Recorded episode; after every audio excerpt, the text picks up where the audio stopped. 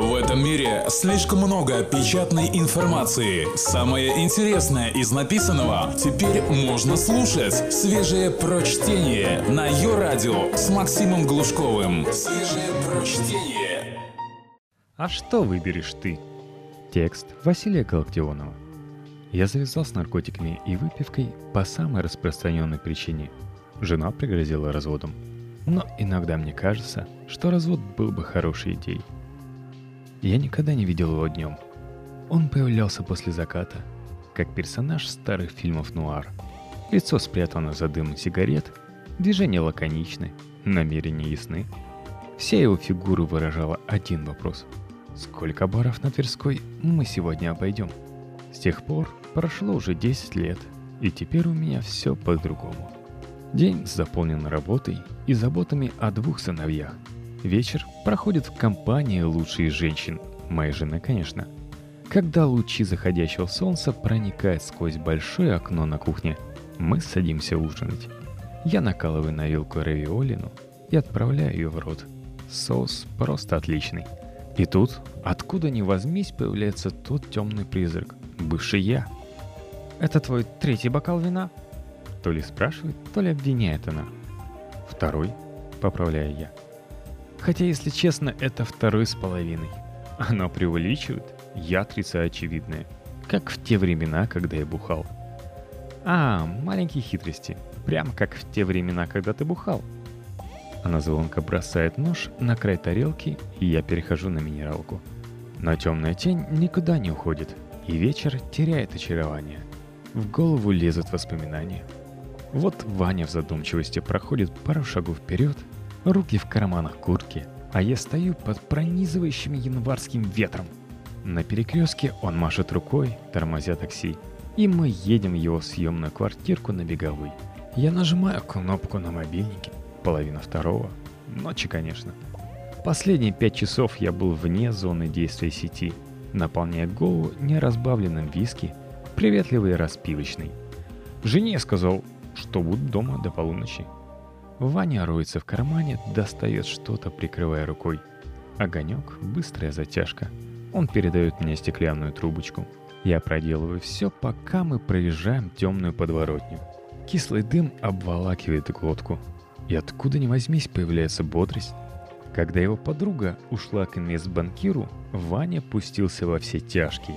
А я и рад был сопровождать его – каждый раз оставляя свою относительно новую жену в компании вчерашних макарон и кота породы британец. У меня было оправдание. Я томился на офисной работе. В конце типового нудного дня в моем уголке конторы появлялся Ваня и спрашивал, не хочу ли я пропустить по кружечке пива. И я хотел, конечно. За пивом следовало 5, э, окей, 7 порций виски – Домой я завалился после двух ночи и с ухмылкой воспринимал ссылку на диван у гостиной. Следующим утром, страдая от кошмарного похмелья, я вымаливал прощение у жены. «Это никогда больше не повторится, обещаю». Но как только звонил Ваня, «Чувак, все осточертело, давай пропустим по паре маргарит». Я всегда отвечал согласием. В подъезде пахнет старушками и вчерашним борщом – мы поднимаемся в отчаянно гремящем лифте на шестой этаж. Садимся, как обычно, на кухне. Он достает зеркальце и кредитку, разделяет порошок на полоски, втягивает их ноздрями, прерывая разговор долгими паузами. Его зрачки расширяются, потом наступает моя очередь, потом снова его. А часовая стрелка миновала два, потом три, потом четыре. Я тихонько открываю входную дверь и пробираюсь на кухню – но тут же роняю ключи. Как в замедленном полусне я смотрю, как связка, кувыркаясь, летит на пол. Красные цифры на плите показывают 5.20. И тут же я чувствую железную хватку на плече. Ее речь монотонна, как глаз Божий из Ветхого Завета. Ее голос полон гнева и жажды мести. «Ну и что ты можешь сказать?» Лучшая защита — это нападение. Я толкнул ее руку и повернулся — Бежевый махровый халат, заплаканное лицо. «Дорогая», — сказал я твердо, — «зачем ты усложняешь?» «Усложняю? Да я морги обзванивала, думала с тобой, что случилось». Она взмахивала руками на каждом слове. Вдруг частичка обаяния, какого демонстрирует Ваня, поможет и мне. Я выдавил себе улыбку и пытался обнять жену, милая. Она ударила меня коленом в живот. Из глаз посыпались искры. Я толкнул ее. Она сгруппировалась и ударила меня в живот с другой ноги. Еще одна вспышка боли. Она развернулась и ушла в спальню. Три часа спустя, когда она приняла душ и ушла на работу, я оставил насквозь лживое сообщение на автоответчике босса и вернулся в забытие. Потом очнулся от того, что раскалывалась голова. Пара таблеток аспирина и стакан воды помогли мне заснуть опять. Только свежее прочтение на Йо-Радио. Меня разбудил звук поворачивающегося в замке ключа. Она вошла в спальню и села рядом. Спина прямая, губы поджаты. «Ну все», — сказал я, — «никаких больше вечеринок с Ваней». Она смотрела на меня, не отвечая.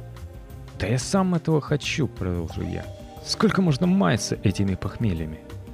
«Ты прогуляла работу», — сказала она. Ты просто неудачник. Я вымучил какое-то подобие улыбки, представив, как она пишет пальцами букву «Н» у меня на лбу. Но она так не сделала. Она просто смотрела на меня. «Не называй меня неудачником». «Но ты и есть неудачник. Чертов лузер!» Эти два слога ужалили огнем. «Ну ладно», — выдавил я, хорошенько осмыслив ситуацию. «Я завязываю!» Теперь, когда я вспоминаю этот разговор, становится очевидно, что он изменил траекторию моей жизни. Эти перемены вернули меня к реальности и дали в конце концов жизнь моим двум сыновьям. Впервые в истории я сдержал слово. Я сменил работу, я расстался с Ваней, перестал хмуриться и париться. Моя жена выбросила в мусорное ведро бумаги о разводе, который подготовил ее знакомый юрист. Сейчас я, бывает, захожу в бар с коллегами – но ограничиваюсь одной порцией виски и прихожу домой до ужина с ясной головой и улыбкой на лице. Но все не так уж просто. Соблазн сорваться возникает постоянно. В конце концов, я мужчина. То есть я не люблю, когда кто-то ограничивает мою свободу. Я генетически склонен скорее к диким загулам и насилию, чем к мимими розовым соплям с примерно семьей. Прошлой осенью мы с женой шли по беговой – и я вдруг так сильно и неожиданно почувствовал вкус порошка в носу, что даже остановился. Жена продолжала идти вперед, помахивая пакетом с баклажанами, не подозревая, что на долю секунды у меня возникло безумное желание бежать к Ване за дозой. Но и это прошло. У меня теперь много ограничивающих факторов. Сумасшедшее расписание моих детей держит меня на поводке. И я даже не подвергаю сомнению что я должен все это делать. Я получаю острое удовольствие от разговоров с моими мальчиками. Особенно, когда я слушаю, как они пробуют на вкус новое слово, услышанное в школе. И да, мне нравится, когда моя жена готовит соус песто. Но что-то каждый раз возвращает меня назад. И висок стреляет от воспоминаний о похмельях. Я смотрю в угол, там всегда стоит он, тот бывший я. Жена берет меня за руку. Я знаю, она боится, что моя темная половина проснется после десятилетнего покоя. Да я и сам боюсь. Если жена куда-то денется, а ведь в жизни всякое может быть, мой бывший я гарантированно вернется на сцену. И вот что с этим поделать? Свежие прочтение. Максим Глушков. Ее радио.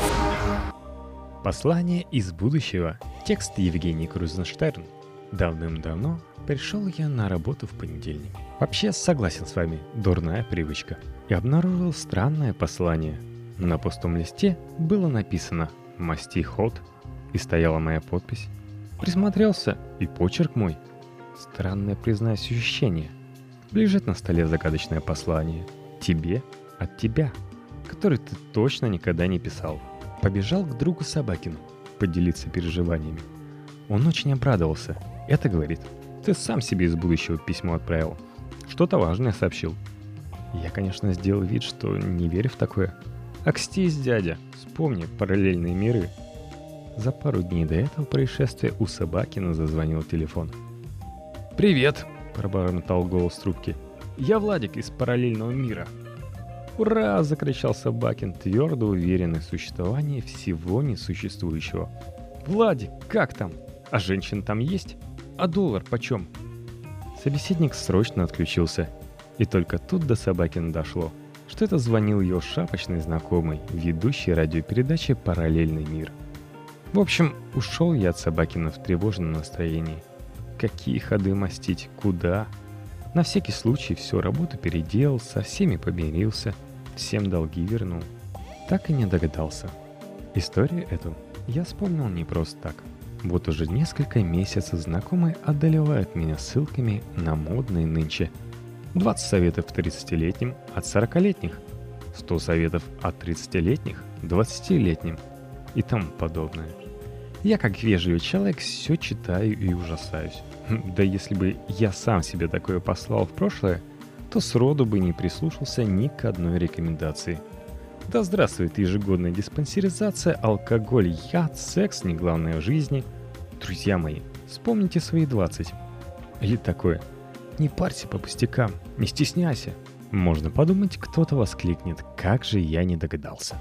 И перестанет париться и стесняться. Совет должен быть прост и безальтернативен. Я бы так себе написал. Дорогой я 20-летний, поздравляю, ты балбес. Однако, испытывая при этом теплые родственные чувства, дам тебе несколько жизненно важных рекомендаций.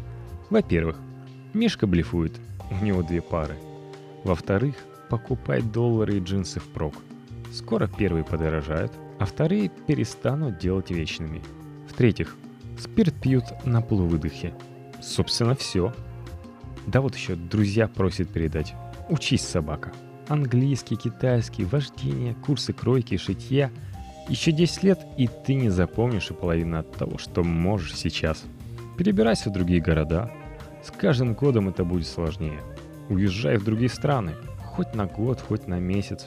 Ты вернешься, если захочешь, другим, более свободным человеком. Дети — это очень-очень круто. Годам так 30 Бокс полезен для душевного здоровья. Собаки и гопники чувствуют, когда их не боятся. Не запивай, а закусывай. Не радуйся легкой работе. От нее ни денег, ни толку. Не откладывай дела на половине, не доделаешь. Не бойся терять вещи, деньги, работы. Через 10 лет ты уже не сможешь себе такого позволить. Сексуальный опыт пригодится в семейной жизни. Не похмеляйся утром. Покупай только хорошую обувь. Читай, потом будет некогда. Работай утром, успеешь вдвое больше.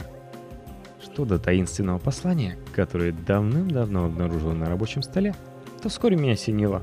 Это же я в пятницу, будучи сильно нетрезв, оформлял заявку на охрану.